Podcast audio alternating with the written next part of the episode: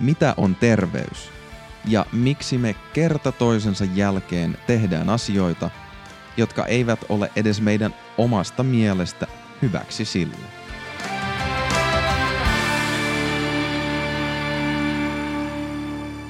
Tervetuloa Voimafilosofi podcastin jakson numero 23 pariin. Mä olen Jonne Kytölä ja tänään alkaa aikamoinen ruljanssi sitten olan takaa ton jakson 22 jäljiltä, jossa alettiin vähän hahmotella ja ihmetellä sitä, että mistä ihmeestä terveydessä on kysymys. Ja tämä kysymys, mitä on terveys, tulee olemaan nyt ison jaksoliudan johtava filosofinen ajatus, koska jos vastausta tuohon kysymykseen ei oikein tiedä, niin on aika epätodennäköistä, että oikein ikinä osuisi maaliin, että ikinä oikein tietäisi, että milloin sitä on terve ja miten sitä terveyttä tulisi tavoitella. Mutta tästä lisää kohtapuolin. Sillä on toinenkin tärkeä kysymys. Nimittäin se, että no vaikka me tiedettäisiin, mitä se terveys on, niin miksi me tehdään asioita vastoin parempaa tietoa? Eli minkä takia meidän toiminta ja tieto ei ole synkassa. Se, keitä me ollaan, se, keitä me halutaan olla ja tieto siitä, miten me voidaan yksinkertaisesti muuttua kohti sitä, mitä me halutaan olla. Niin minkä takia tämä on jatkuva murheen kryyni? No mä oon ajatellut sillä tavalla, että kun tiedon ja toiminnan välissä on kuilu, niin se saattaa monesti liittyä siihen, että me ei tunneta itseämme, omaa itseämme, sinä kuulija itseäsi, minä tässä mikrofoniin höpötellessä itseäni. Ja esimerkiksi psykologia on massiivinen ala, jossa yritetään tulla toimeen sen valtavan kummallisuuden kanssa, että mitä meidän päissä tapahtuu, keitä me oikein ollaan.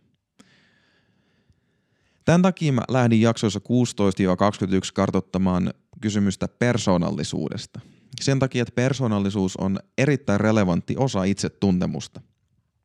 Se auttaa ymmärtämään sitä, että miksi itse toimii niin kuin toimii ja mitkä on sellaisia asioita, mitkä on itselle ominaisia. Eli vähän niin kuin, että okei mä oon tollanen, niin mun varmaan pitäisi tosta asiasta pitää sit huolta tai tollasta asiaa mä kaipaan sen sijaan, että yrittää tehdä jotain päinvastasta.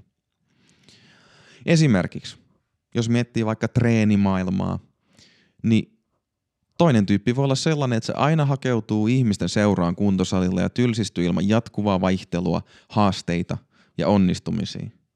Jos tämän piirteen onnistuu tunnistaa itsessään ja huomaa, että se toimii myös muilla elämän osa-alueilla, eli siis ekstroversiosta tästä, tässä puhutaan, niin se auttaa jo miettimään sitä, että mitä kannattaa tehdä, mitä itse kaipaa ja mitä mahdollisesti kannattaa välttää.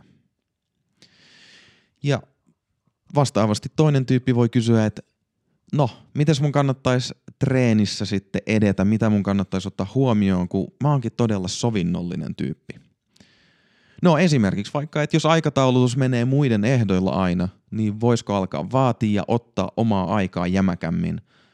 Tai vaihtoehtoisesti löytäisikö sellaisen salin tai liikuntaharrastuksen, jossa ihmiset olisi yhtä ystävällisiä kuin sä – eikä välttämättä niin suorapuheisia, jääräpäisiä ja kunnianhimoisia, mikä ei välttämättä sulle ole sellainen sosiaalinen ympäristö, jossa sä viihdyt. No, palataan kysymykseen siitä, että mitä on terveys. Viime jaksossa mainittiin eri kriisejä siitä, että mitäs meillä on nykymaailmassa oikein menossa ja terveyden kannalta ehkä relevanteimmat niistä on se kriisi, että meillä on valtavasti ylipainoisia ihmisiä meillä on paljon liikkumattomia ihmisiä ja meillä on mielenterveysongelmat valtavassa nousussa. Esimerkiksi jos katsotaan Suomea, niin liikunnan saralla yksi viidestä liikkuu tarpeeksi. Ravinnon kohdalla ylipainoa on Suomessa vajalla 70 prosentilla, eli yli joka kolmannella. Ja mitä taas lepo- ja palautumiseen tulee, niin erään tutkimuksen mukaan unettomuudesta kärsii vähintään kolmena yönä viikossa – joka viides, ja työstressistä kärsii joka viides, masennuksesta joka kymmenes, ja ahdistusta taisi olla aika lähellä kans joka kymmenettä, jos nyt ulkomuistista muistin oikein. Ja tämä ruuan, liikunnan ja levon kolmio on erittäin oleellinen, koska fyysisen terveyden prioriteetit, jotka on käyty jaksossa 11 läpi, niin niiden top kolmonen oli tärkeysjärjestyksessä pitkäikäisyyden ja terveyden kannalta. Ensimmäisenä säännöllinen suositusten mukainen liikunta. Toisena terve kehon paino ja kehon koostumus. Ja kolmantena riittävä uni.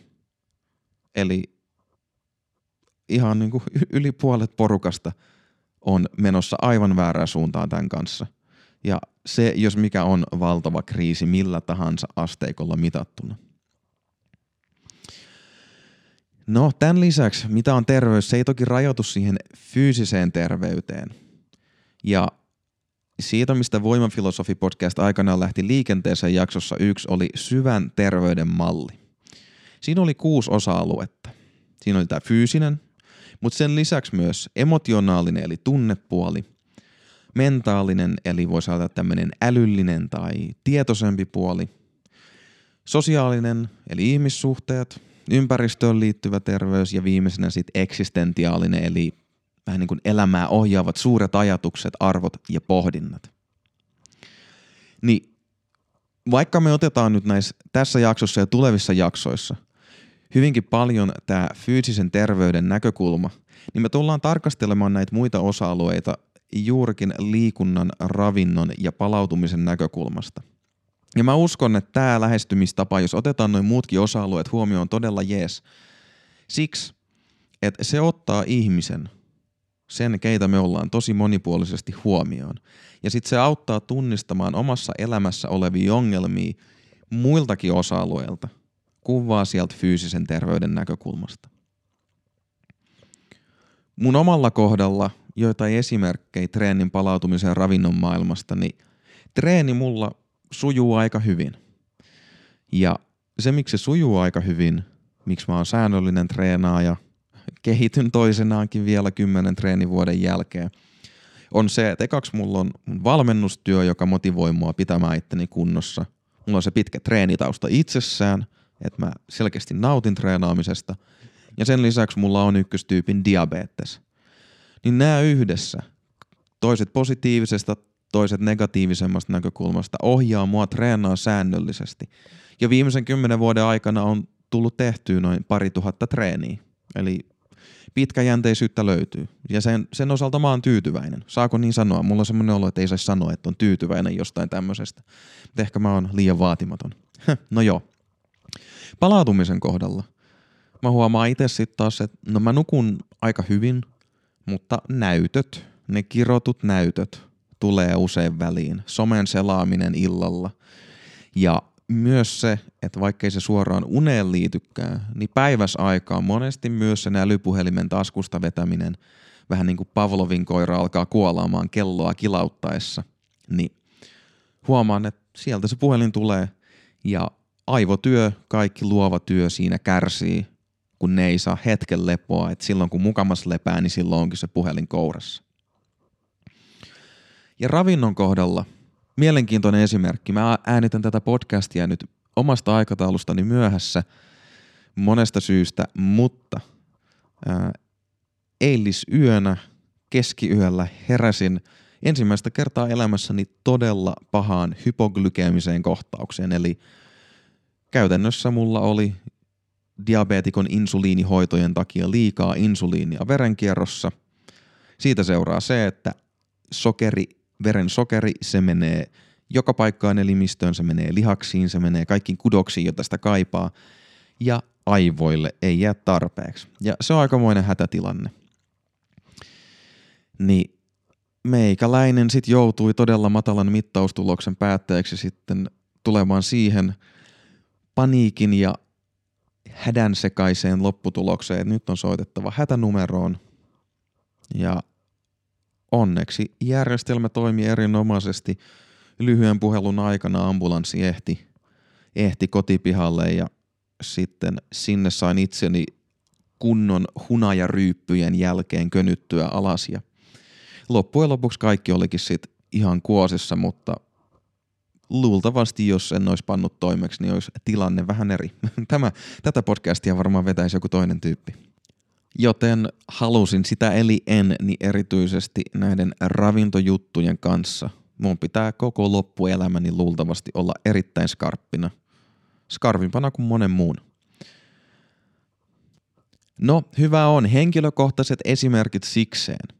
Miksi oikein ottaa puheeksi tämä fyysinen terveys ekana? Minkä takia se on niin perustavan laatuinen terveyden taso?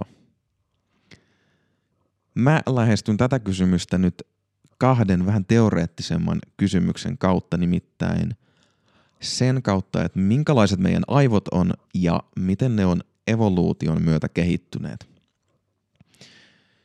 Aivot ensimmäisenä. Eli tässä on nyt lyhyt selostus siitä, me tullaan tähän palaamaan näiden tulevien jaksojen aikana paljon, joten kannattaa painaa mieleen tämä perusajatus.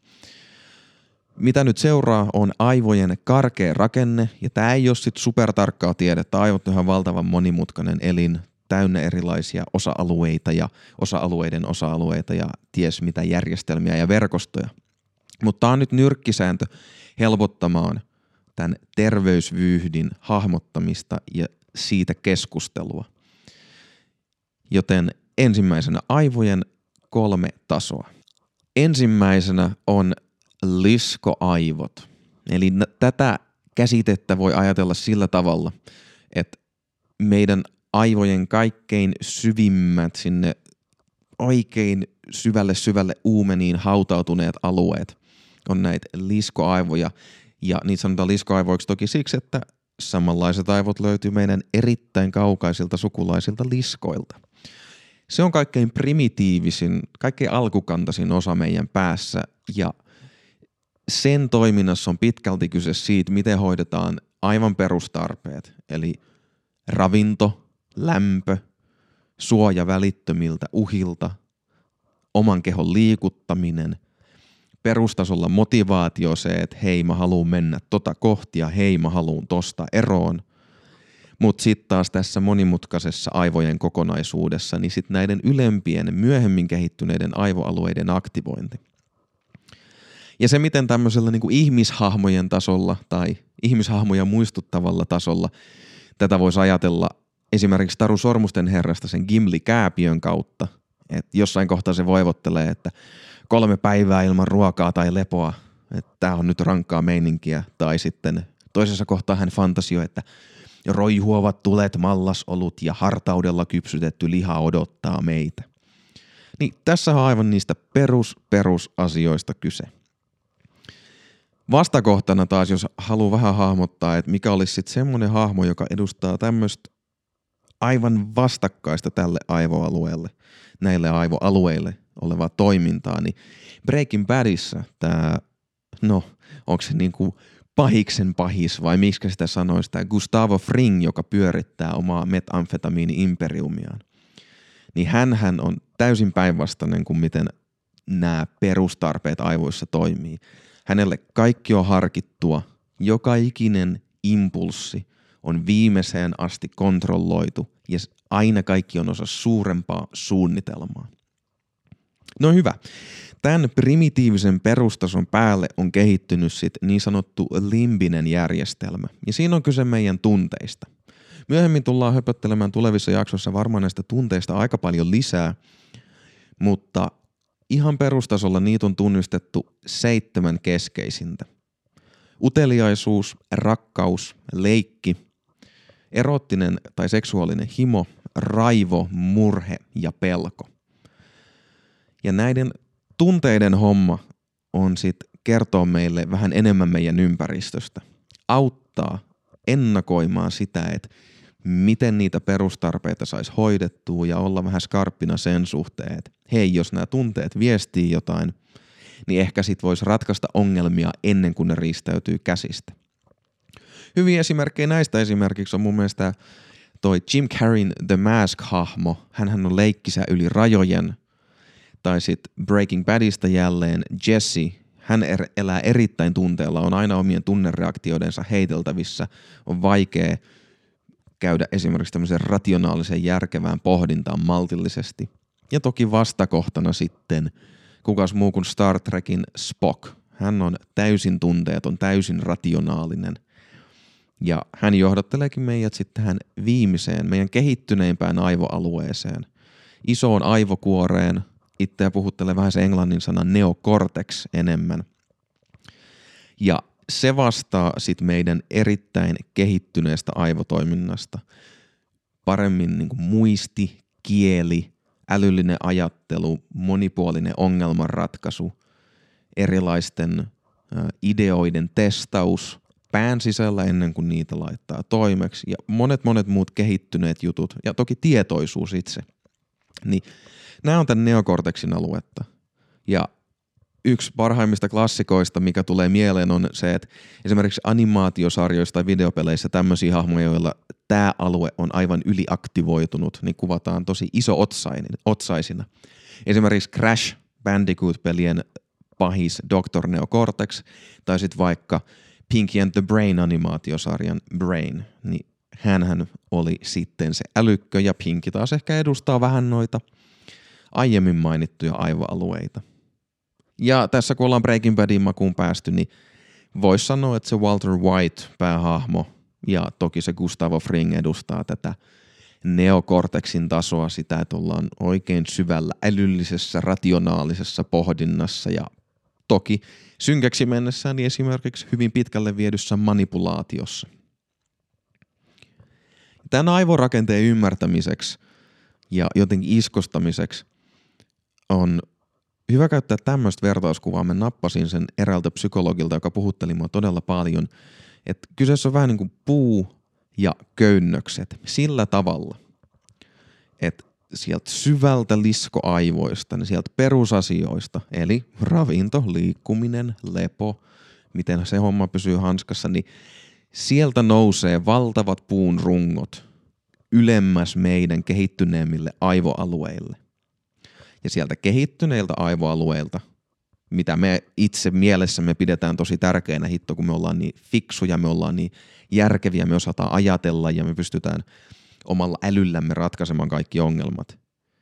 Niin nämä ongelmanratkaisuköynnökset, jotka sieltä sitten tulee sinne puun juuria kohti, niin ne on heiveröisiä parhaimmillaan. Ja tästä seuraa se, että silloin, jos nuo perusasiat ei ole kunnolla, niin sieltä puurunkoja pitkin alkaa tulla niin voimakkaita signaaleja, että ei ne kehittyneet aivoalueet oikein pysy siinä perässä. Jos ruokaa on saatava, niin sit sitä on saatava. Tai jos unta ei ole saatu tarpeeksi, niin sit nukahtaa vaikka seisalleen tai vaikka kävellessä, jos on pakko.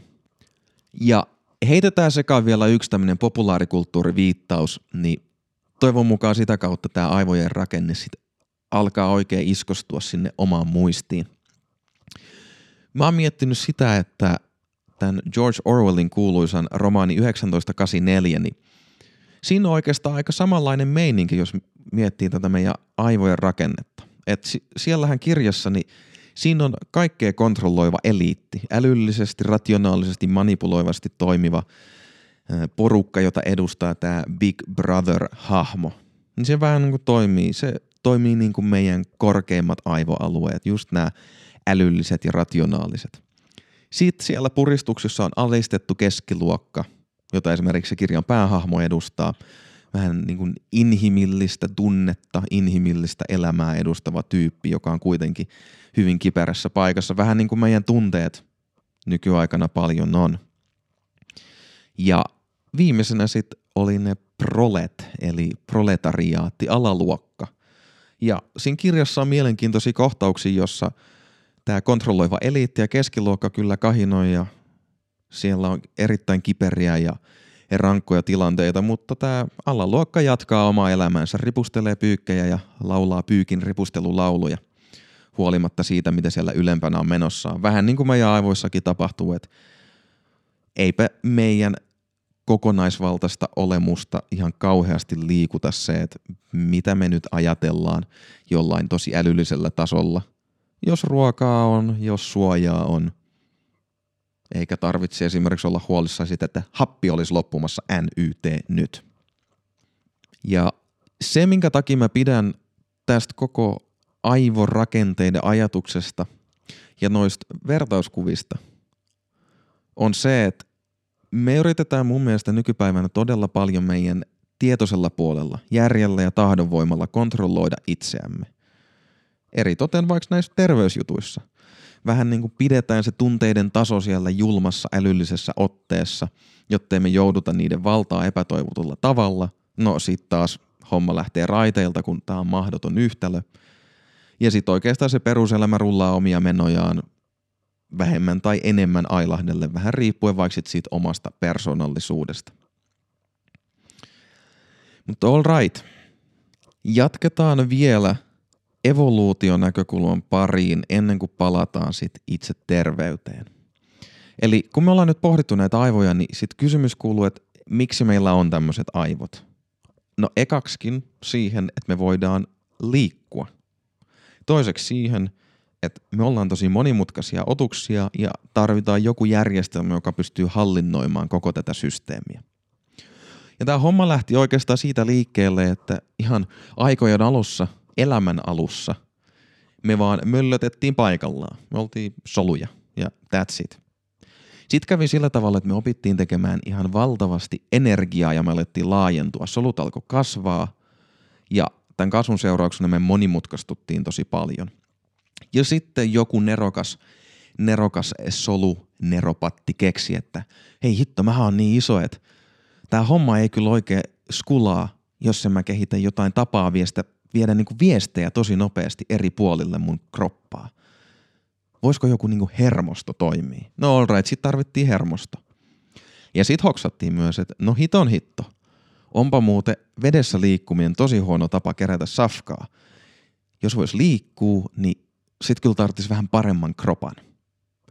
No, hermostojen ja tämän liikkeen tarpeen kehittymisen myötä meistä alkoi tulla niin monimutkaisia, että sit vielä joku hoksas, no hiton hiton hiton hitto. Mitä jos ei aina vaan tarttis reagoida siihen, mitä ympäristössä tapahtuu, vaan mitä jos vois ennakoida. Ja tämän oivalluksen myötä syntyi aivot. Eli meillä on olemassa tämä valtavan monimutkainen supertietokone, jos sitä vaikka siksi haluaa kutsua, jotta me voidaan ennakoida meidän ympäristöä, suunnitella meidän toimintaa ja lisäksi mitä meidän aivot tekee riippumatta siitä, mitä me tietoisesti puuhataan, niin se on jatkuva ennakointijärjestelmä, joka yrittää pitää hommaa hanskassa. Ja ihan ekana se pitää niitä just liskoaivojen tason toimintaa, että me saadaan energiaa ympäristöstä, että meidän oma, oma sisäinen järjestelmä pysyy hanskassa. Se on sen ihan prioriteetti numero yksi. Ja yksi tärkeimmistä työkaluista tähän ennakointiin on sitten sen limpisen järjestelmän tunteet. Ne ennakoi, ne kertoo, jos jokin on vinossa tai jos jokin on sellaista, että sitä voisi mahdollisesti olla hyvä saada lisää. Ja sit voi panna toimeksi ennen kuin homma menee huonoksi tai tilaisuus jää käyttämättä. Ja sitten siellä kaikkein korkeimmalla tasolla, mikä kehittyi sit evoluutiossa kaikkein viimeisimpänä – niin siellä tämä tietoisuus, itsereflektio, kieli ja muisti auttaa vielä pidemmälle vietyyn suunnitelmallisuuteen ja ympäristöön reagoimiseen. Ja omalla kohdalla vaikka sitten, että osa mun elämäntavasta on tätä ennakoimista, ihan konkreettisesti, pitkäjänteistä ennakoimista, esimerkiksi tämän diabeteksen takia – Voiko toki kukin, itse kukin keksiä omassa elämässään monia esimerkkejä, milloin toimii pitkäjänteisesti vaikka kouluttautumalla tai kehittämällä uransa tiettyyn suuntaan tai rakentamalla parisuhdetta.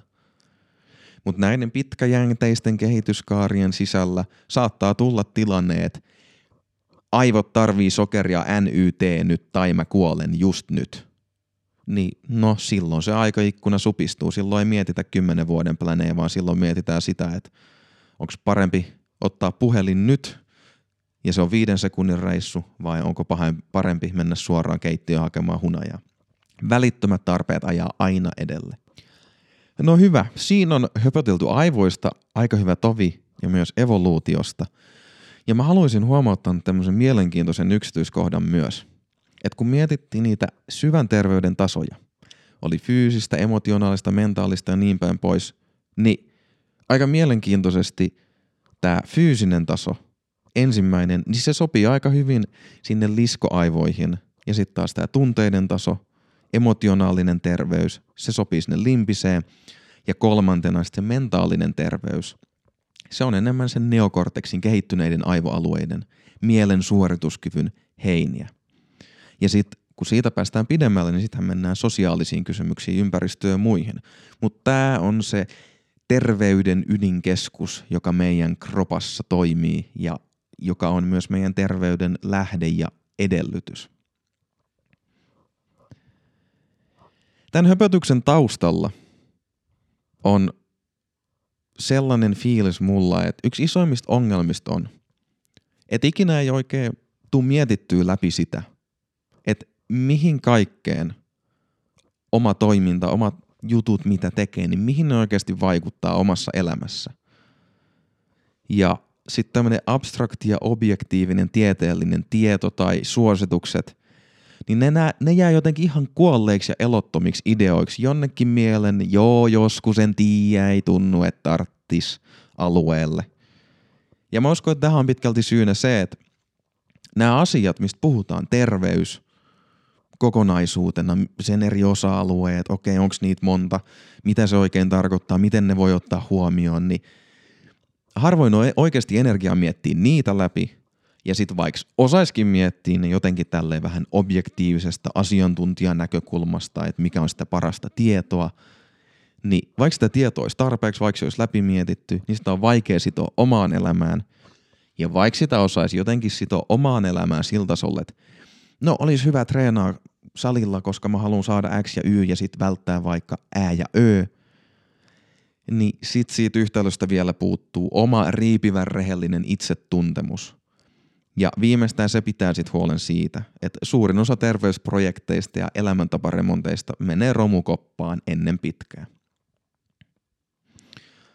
No, ykköstyypin diabetesta ei noin vaan voi saada, vaikka minä sen vähän ehkä oudoissa olosuhteissa sainkin. Mutta sä voit saada monia aivan yhtä hirvittäviä, pahempia juttuja elämässä, erilaisia terveysongelmia. Sä odottaa, että joku tällainen shokkiherätys tulee vastaan, vai kiinnostaisiko sua ehkä vapaaehtoisesti herätellä vähän omien aivojen älyä, tunteita ja syviä perusrakenteita, ja ehkä sitä kautta alkaa harjoitella terveyden vaalimista ennen kuin se muuttuu sairauden hallitsemiseksi. No siinä kysymys pohdittavaksi, mutta tähän loppuu vielä vähän konkreettisempi haaste. Mä heitän sulle tämmösen, että pohdin näitä. Pari minsaa, vaikka varttiosiirtoa tai keskustele niistä jonkun kanssa, vaikka kirjoita niistä, jos tykkäät sellaista. Niin ihan ekaksi. Mitä sä tykkäät itse tehdä? Mitkä on sulle tärkeitä asioita liikunnassa, ruuassa ja sitten levossa ja rentoutumisessa? Sitten toisena kysymyksenä, mieti, että miltä elämä voisi näyttää, jos sä tekisit niitä itselle tärkeitä asioita kolme tai viisi vuotta systemaattisesti. Miltä elämä sit voisi näyttää? Ja sitten vaihtoehtoisesti kontrastia tälle – että miltä elämä näyttäisi viiden vuoden päästä, jos sä antaisit omien huonojen tapojen jatkaa kehitystä liikunnassa, ruuassa ja levossa ja rentoutumisessa. Ja heitetään vielä semmoiselle tyypille, jotka haluaa ekstra vaikeustason näihin pohdintakysymyksiin. Niin kuuntelepa jaksosta 16 eteenpäin tämä Voimafilosofi-podcastin persoonallisuussarja. Ja vastaa sit noihin kysymyksiin uudella itsetuntemuksella varustettuna. Kiitos kuuntelusta. Jos jakso sai ajatukset liikkeelle tai opit jotain uutta, niin rohkaisen jakamaan jakson somessa tai vinkkaamaan sen ystävälle, hyvän saan tutulle tai vaikka sitten vihamiehelle. Lisäksi olisi mainiota, jos hyppäisit mukaan seuraamaan meikäläistä Instagramissa at jonne-voimafilosofi, sillä mä olisin kiinnostunut kuulemaan sun omin sanoin, että mitä ajatuksia tai kysymyksiä sulle jäi tästä jaksosta. Se tältä erää. Kuulemiin.